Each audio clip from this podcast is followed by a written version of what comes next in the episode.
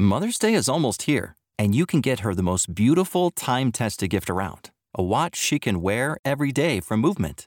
Whether your mom is into classic dress watches, rare and refined ceramics, or tried and true bestsellers, Movement has something she'll love. And right now, everything at Movement is up to 50% off site wide during their Mother's Day sale. A watch is a gift that celebrates all the time you spent with mom, and a Movement watch is even more than that. Movement uses industry leading materials for their fresh modern watch designs, from technically complex ceramics to vintage inspired style all for an incredible value your wrist and wallet will both love. And with one size fits all convenience and fast free shipping and returns, it's a stress free shopping experience. Save big on the best Mother's Day gift ever with Movement. Get up to 50% off site wide during their Mother's Day sale at MVMT.com. Again, that's up to 50% off at MVMT.com.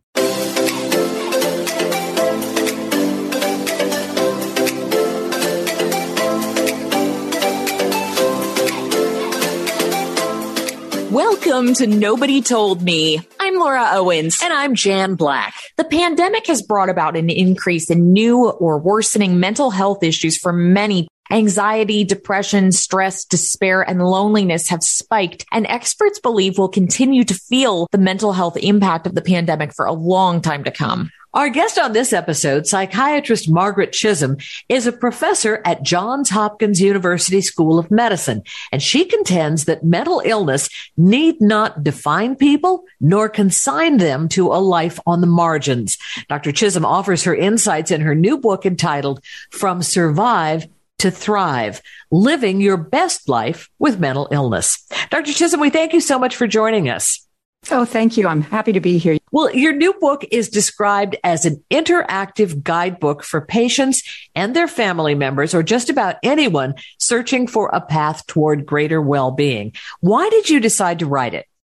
Oh, um, I've been a practicing psychiatrist for over 30 years. And the first question that patients ask me is, you know, what's your approach? What's your theoretical background? Are you a biological psychiatrist or a psychoanalyst? And it takes a while for me to explain that at Hopkins, all the psychiatrists are trained to look at patients from multiple perspectives. We don't use just a single approach. We consider the person in terms of their life story, who they are as a person, in terms of their personality, things that they might be doing. And if they have signs or symptoms of a disease, we would consider them from that perspective as well. And that's a long winded uh, answer. It's not what people expect. And so I thought it was important to be able to have a resource for patients and family members that explains this relatively unique approach that we have uh, developed here at Johns Hopkins and share it with them and help people that maybe aren't my patients be able to advocate for what they need from their own healthcare professionals. Please talk to us about that approach, the perspective approach, and why it's different from other approaches that doctors have used in the past. It really makes explicit uh, what a lot of psychiatrists used to do implicitly, which was they got to understand their patient from multiple perspectives. The perspectives uses this visual metaphor of looking at a patient from these different perspectives. And the idea is that you're going to try to get an understanding of the origin and nature of a person's problems. Not all psychiatric problems are diseases, unlike the rest of medicine, where pretty much every problem that someone brings to you is because of a broken part in the body. Well, in mental life, it's a little different. Not everything is because of a broken part in the brain. Mental life encompasses our thoughts, our feelings, our behaviors, and some of those are the results of things that we've encountered in our life. That's the life story perspective. Some of the, those are because of really who we are, our personality. That's the dimensional perspective. Some of our problems arise because of some things that we're doing, like uh, using drugs or restricting food intake. That's the behavior perspective. And then some things are diseases uh, because of broken parts of the brain. And that's the fourth perspective, the disease perspective. We always get to that one last because we want to consider all the other perspectives first. And these interact with one another. And usually a person's problems are the result of, of multiple uh, origins. And then you also say there are four pathways that are associated with well-being in terms of people who are, are struggling with mental health issues. Tell us more about those. Yeah, so we really look at uh, mental health as more than just the absence of disease or mental distress. We really look at mental health as being uh, overall sense of well-being, of which mental health is a part, but also happiness and life satisfaction is a part, physical health's a part, a meaning and purpose, character and virtue, and close social relationships. So we're trying to not only eliminate or reduce psychiatric symptoms of a disease, for instance, or other sources of distress, but we also want to restore functioning. And we also want someone to feel like they're leading the fullest life possible for them. So we want to restore well being uh, beyond just eliminating or reducing signs and symptoms of a psychiatric illness. And so, in order to flourish and to reach this good and full life, uh, we know that there are four pathways, um, and this this evidence comes from large epidemiologic data sets where people have been followed 30, 40 years, and they report their level of flourishing, and then the statisticians, the epidemiologists look backwards and say, okay, well, what do these people have in common? And they found that there are these four pathways to flourishing. And those pathways are family, work, education, and community. And so in addition to looking at someone from four perspectives and helping sort out the origin of their psychiatric problems, we also want to look at them from these four pathways and see how we can strengthen those pathways and help them lead the best life possible. We're glad you're part of our Nobody Told Me family of listeners, and we're excited to tell you about Lomi, the world's first smart waste appliance. If you've struggled with composting and feel it's too much work or feel bad that you're not doing your part to help the environment, you have to check out Lomi. Lomi is a countertop electric composter, and I love it because I don't have a traditional garbage disposal. With Lomi, I don't need to take a lot of trips to the garbage with food waste. I just turn food scraps into dirt with the push of a button. And in just a minute, we'll tell you about a special offer from Lomi for our Nobody Told Me listeners. I love my Lomi because just about anything I'd put in the kitchen disposer can be put into the Lomi on my countertop and turned into dirt in four hours. There's no smell when it runs and it's really quiet. Since I got my Lomi, I throw out way less garbage. Me too. And you know, I think it's cut down my kitchen garbage by at least a half. That means it's not going to landfills and producing methane. Instead, my Lomi turns my food waste into nutrient rich dirt that I can feed to my plants. It is so cool to see. I feel great knowing that I'm composting and creating soil instead of garbage. I have a basically limitless supply of dirt now for my garden, and Lomi is so easy to use. While you may want to get a Lomi for yourself, you may also want to get one for someone on your holiday list. This is a great gift that will help someone year round. If you want to start making a positive environmental impact or just make cleanup after dinner that much easier, Lomi is perfect for you. Head to lomi.com slash NTM and use the promo code NTM to get $50 off your Lomi. That's $50 off when you head to lomi.com slash NTM. And again, that's Lomi spelled L-O-M-I. Use promo code NTM at checkout. Food waste is gross. Lomi is your solution. With the holidays just around the corner, Lomi will make the perfect gift for someone on your shopping list. Just head to lomi.com slash NTM and use the promo code NTM to get $50 off your Lomi. I really applaud you for writing the book, not just to help other people and including these things that are clinical in nature, but really for telling your story and making it seem so relatable. That's just not an approach I think we see in books like this all the time. Can you tell us a little bit about your story and why you became interested in, in helping people in this way in the first place? Yeah, sure. One of the reasons I wrote this book was to demystify and destigmatize psychiatric problems in order to demystify psychiatry, I explain the perspectives of psychiatry, this approach to understanding mental life and when mental life goes awry. But in order to destigmatize, I really thought it was important to share my own story of my postpartum depression as well as my brother's suicide. Uh, because, you know, these problems are not unique um, to any one individual. Everybody's been touched by mental illness in some way, whether it's through addiction or eating disorders or experienced problems in their mental life. And I thought it was important to share my own story of my postpartum depression, my brother's suicide, so that people wouldn't feel so alone. How do you define what it means to thrive with mental illness? Well, it's really interesting because, you know, I think people think that somebody with psychiatric illness isn't going to be able to lead a full life.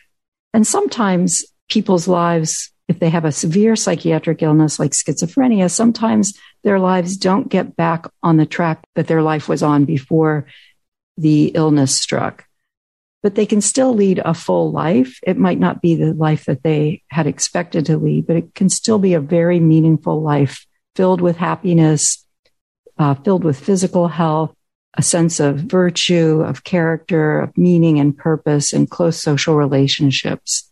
It's very interesting because there's been some research done with people with schizophrenia, which is one of the most severe uh, psychiatric illnesses. So there's been research done with people with schizophrenia that's shown that even when people still have signs and symptoms, they're still having hallucinations, delusions, they're thought disordered, and they're not able even to function, that a third of these people can still have a meaningful life. They still feel like they have value in the world and are relatively happy. So it's very interesting to me that people with a severe illness like that can still have a, a, a very full life and meaningful life, which opens it up to the rest of us who might be experiencing mental problems that aren't as severe. We can have a full life too. And sometimes because we've had the mental illness, not that I would wish it on anyone, but sometimes we can actually become better people than we were before the illness struck. And you often see that with addiction and people who start doing the work of recovery and self reflection, and they actually become better people uh, because uh, of their treatment and their they only entered because they were ill.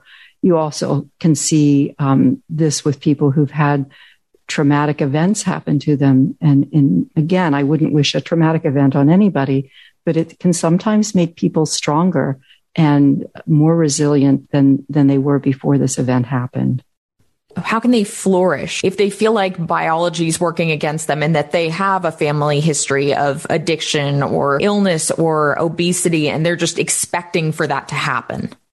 Well, I think the important thing to know about psychiatric illness is um, even the most severe psychiatric illnesses are treatable.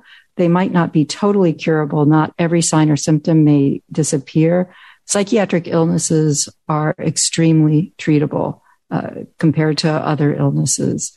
So there's always hope that even if you have a psychiatric illness, that you're going to recover. And even if you don't recover fully, that you're going to be able to lead a full life.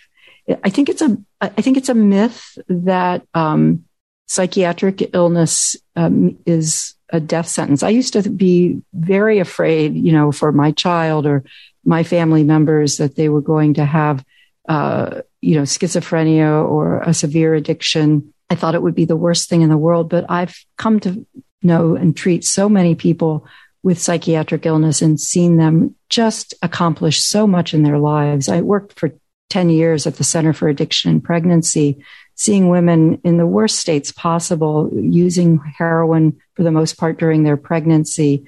Um, and I saw women who were in that state who were able to not only recover from their addiction, but go on to literally become professors at major universities. It's it, it's astounding to me uh, how resilient people are and how av- with available treatments and accessing available treatments, people can really recover from these illnesses. We're living in a very fortunate time where there are many available treatments for mental illnesses, even the most severe mental illness. This episode is sponsored by Ritual, and we want to tell you more about why we're big believers in all of Ritual's products. Let's focus on Ritual's essential protein products for a moment. You know, we all need protein. Protein helps support bone health and so much more. It's not just about muscles. But protein powders can be intimidating to say the least. Plus, as we go through life, our protein needs change, so it's important to choose a mix for different life stages. Ritual's Essential Protein is a delicious plant based protein powder with three distinct formulas designed to meet your body's changing protein needs during different life stages. There's Daily Shake 18 Plus, Daily Shake 50 Plus, and Daily Shake Pregnancy and Postpartum. And each of these three thoughtful formulas contains 20 grams of pea protein per serving. Ritual's Essential Protein powder powder is a good foundation for your health and it's easy to incorporate into your daily rituals. It sure is. I just add water, shake, and sip and I love the great taste. It's a delicious handcrafted vanilla formula from sustainably harvested Madagascar vanilla bean extract. I love it too because there's no added sugar or sugar alcohols. It's soy free, gluten free, and non GMO. You may have heard us talk about Rituals products over the years and why we really appreciate that with Rituals one of a kind, visible supply chain, you know the what, how, and why of every labeled ingredient. You won't find fillers, colorants, or shady additives. Ritual offers a super flexible subscription service with free shipping for subscribers, free easy cancellation, and a money back guarantee within the trial period. Are you ready to shake up your protein ritual? Our Nobody Told Me listeners get 10% off during your first three months at ritual.com slash NTM. And remember, Ritual even offers a money back guarantee if you're not 100% in love. Visit ritual.com slash NTM today for 10% off your first three months. Again, that's ritual.com slash NTM for 10% off your first three months. Are you excited by what is in the pipeline in terms of medications and treatments for mental illness that weren't around when you got into this field? Well, I mean, I always hold out hope uh, that there are going to be more and uh, better medications for patients. Uh, but that is a very long process. I know that we'll continue to make strides in having more medications available, but we already have many treatments uh, that are available. I think the bigger issue right now is access to these treatments because that's that's always a problem. People having health insurance barriers or other financial barriers to accessing care. So I, I think we, I'm optimistic that there will be improved treatments, but we have many treatments now at our fingertips and we just need to access them. I think actually the problem of uh, discrimination against people with mental illness and discrimination against mental illnesses, which denies access to care is, is a bigger problem than the lack of available medications. I completely agree with that. What do you do if you're somebody who can't afford therapy or medication, or is maybe somebody who is afraid of admitting that they have a mental illness? I think what I'll say first is, uh, you know, the first step is acknowledging that uh, you that there's a problem for which you need help, and that's really hard for some people, depending on their background, their cultural background, their family backgrounds. It can be very hard to accept that your mental life is not totally under your control. I think that's the thing that bothers most people about having a psychiatric illness is, you know, you want to believe that your mental life is under your control. That's so enmeshed with your sense of self. But unfortunately, mental life can go awry just like other aspects of uh, physical health and your, your well-being can go awry. And sometimes, like I said, that's from a brain process that comes upon you. Sometimes it's because of the events that life has thrown you, and it's hard to deal with these uh, events. So I, there is absolutely no shame in reaching out for help for problems of mental life. This is our emotions, our thoughts, our uh, behaviors sometimes don't serve us well. And we have problems with that. And we need to reach out and seek help. There are people who want to help. accessing care, uh, especially with uh, insurance limitations, can be quite challenging. There are available community based treatment centers in every county in the United States. Um, sometimes there's long waiting lists, and sometimes there are other barriers to care, um, like the, the distance that you might have to travel. But there are always resources available. And there also, I would say, I would highly recommend seeking out pastoral care uh, possibilities. Most areas have pastoral counselors uh, with whom you can meet for either reduced fees or for no uh, cost at all. There are many options. You don't always have to go to a psychiatrist. You don't always have to go to a physician. There are many options for seeking help for your mental health problems. You say that one good choice often leads to another. How does that impact our mental well being?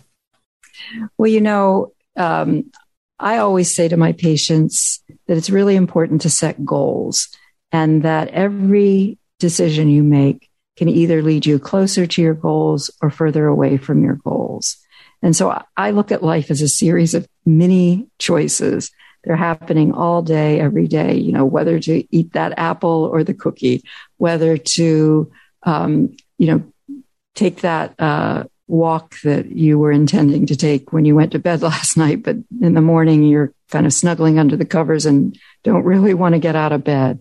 Um, there are all these choices that we make every day. And whether or not to decide to do one thing or another really depends, I think, on keeping your eye on your goals. So goal setting is incredibly important. The scientific evidence really suggests that it's easier to make multiple behavior changes so making many changes at one time is easier than making one change and then later making another change. For instance, you know, when people want to stop using drugs, but they're also smoking cigarettes, they would say, Oh, yeah, mm, it's too hard to make both changes at once. But actually the evidence suggests that it's easier to stop smoking when you're also stopping drugs because things become associated with one another, right? You smoke when you are drinking or you smoke cigarettes when you're smoking marijuana or things like that. I actually think that making as many changes as you can is better than trying to um, slowly, gradually make these mini changes. So when you set your goals and your sights on something, whether it's quitting smoking or reducing your alcohol intake or watching your calories, it's better to just say, look, I'm going to change directions in my life and I'm going to make these changes and commit to making these changes. Let's say that we have a friend who we know is working through something like that. They're trying to give up eating chocolate or drinking too much. How can we help them flourish? When you're trying to make changes in your life, behavior changes like uh, eating less chocolate or drinking less or stopping smoking, it's really important to have supports. And this is why AA has been so successful in NA. It's because you're accountable to somebody else. You're, you're going to be coming into a meeting and people are going to be asking you how you've done in terms of your alcohol or drug use. And having that kind of accountability, having somebody who's going to dependably ask and check in uh, on your commitment to your behavior change is really important. And it's the same with eating and other behaviors. I mean, that's why Weight Watchers is so successful, right? You're accountable. You're coming in, you're being weighed, and you know somebody's going to be watching over your shoulder. So I think actually when you want to make a behavior change, actually stating that to friends or a support group is really important because it's a way of holding you accountable. And I think friends can do that for one another when there's somebody who is depending on you um, to follow through with some commitment that you've made. It helps you stick to that commitment. What kind of an impact has the pandemic had, in your view, on the mental health issues in this country? Well, I think it's slowly becoming clear that the pandemic has had a massive effect on the mental health of people in our country as well as around the world. I was just reading today that the life expectancy of people with severe mental illness has actually been impacted by uh, COVID. We know that people that have severe mental illness, on average, they live 15 to 25 years less than uh, people without a mental illness. And we're also seeing that people with severe mental illness are more likely to die of COVID. So that's on the severe mental illness and with direct impact of the pandemic on health. But we also are seeing more people coming to emergency rooms. We're seeing among certain subgroups of people more suicide attempts humans are social creatures and we've really been socially isolated. And one of the pathways to flourishing is connection with family or connection with community. And when people are cut off from their community, cut off from their family, or even cut off from their work community, which is another pathway to flourishing, or their education community, this is going to have an impact on their social relationships, their happiness, their life satisfaction, their physical health, and their mental health. What can they do if their job is now going to be permanently remote and their friends and family moved somewhere else during the pandemic? It takes work to maintain and sustain relationships. And when those are severed because of this social distancing, you have to again put in energy to developing other sources of relationships. So this may mean connecting with a community that you might have lost touch with, um, or a hobby that has a community associated with it. Uh, for instance, you know, fly fishing, connecting with a community of uh, fisher people, um, connecting with an artistic community, connecting with a faith community. This is all going to be important because if without the built in social contacts that you have through work, um, you, you have to put in effort to create other opportunities for social contact. It takes effort. In addition to community and education and work and family, what role do things like exercise and sleep play in helping us thrive in terms of mental health?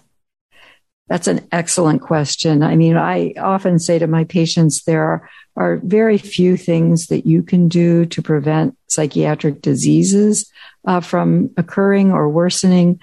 Uh, but one of the few things you can do is have daily, especially daily morning exercise has been uh, shown to be protective against mental illness as well as helpful for uh, improving your prognosis after you have mental illness. So daily morning exercise, getting a good night's sleep, not using drugs or alcohol. These are some of the very few things that we can do to help promote our own uh, mental health. At the end of each show, we like to ask our guests, what is your nobody told me lesson? So what did nobody tell you about how to go from surviving to thriving that you would like to pass along to our audience? Yeah, so nobody ever told me that psychiatric illness is like any other illness. This is one of the things, you know, I grew up thinking that psychiatric illness and people with psychiatric illness were somehow different from other illnesses, that the people were different from people that had physical illnesses. Nobody ever told me when I was young that psychiatric illness is just the same as any other illness and that people with psychiatric illness are just the same as everyone else, just the same as you, just the same as I um, it was a real wake up call when I had my first episode of depression because I just didn't think that that was going to happen to me.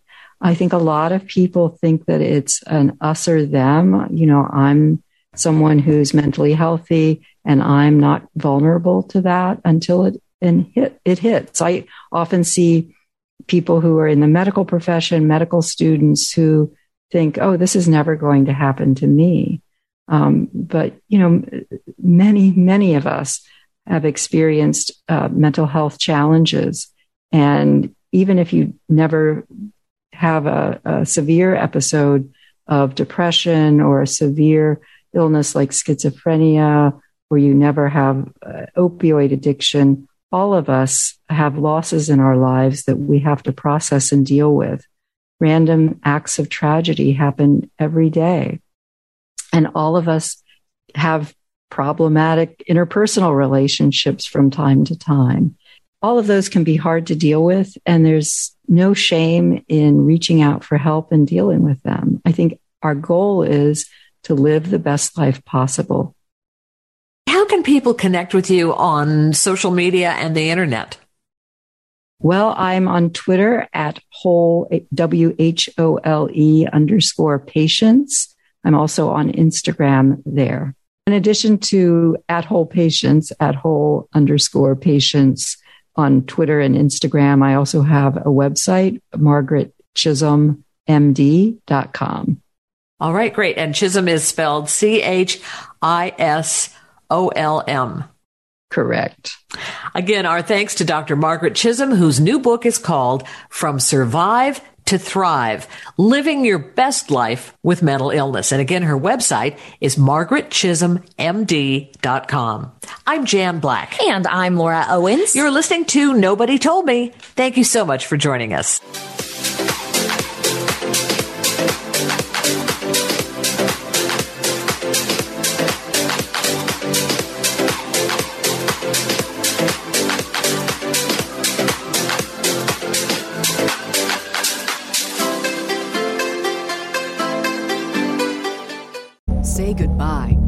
Credit card rewards. Greedy corporate mega stores, led by Walmart and Target, are pushing for a law in Congress to take away your hard earned cash back and travel points to line their pockets. The Durbin Marshall credit card bill would enact harmful credit card routing mandates that would end credit card rewards as we know it. If you love your credit card rewards, tell your lawmakers hands off my rewards. Tell them to oppose the Durbin Marshall credit card bill.